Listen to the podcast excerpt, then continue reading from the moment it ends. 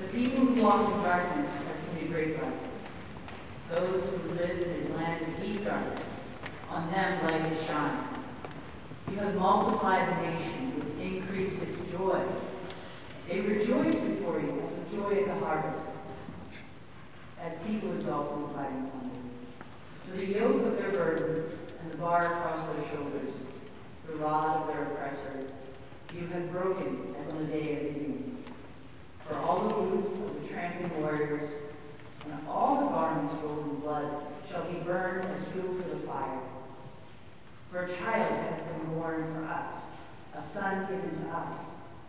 Authority rests upon his shoulders, and he is named Wonderful Counselor, Mighty God, Everlasting Father, Prince of Peace.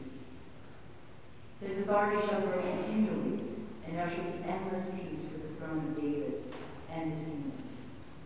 He will establish and uphold it with justice and with righteousness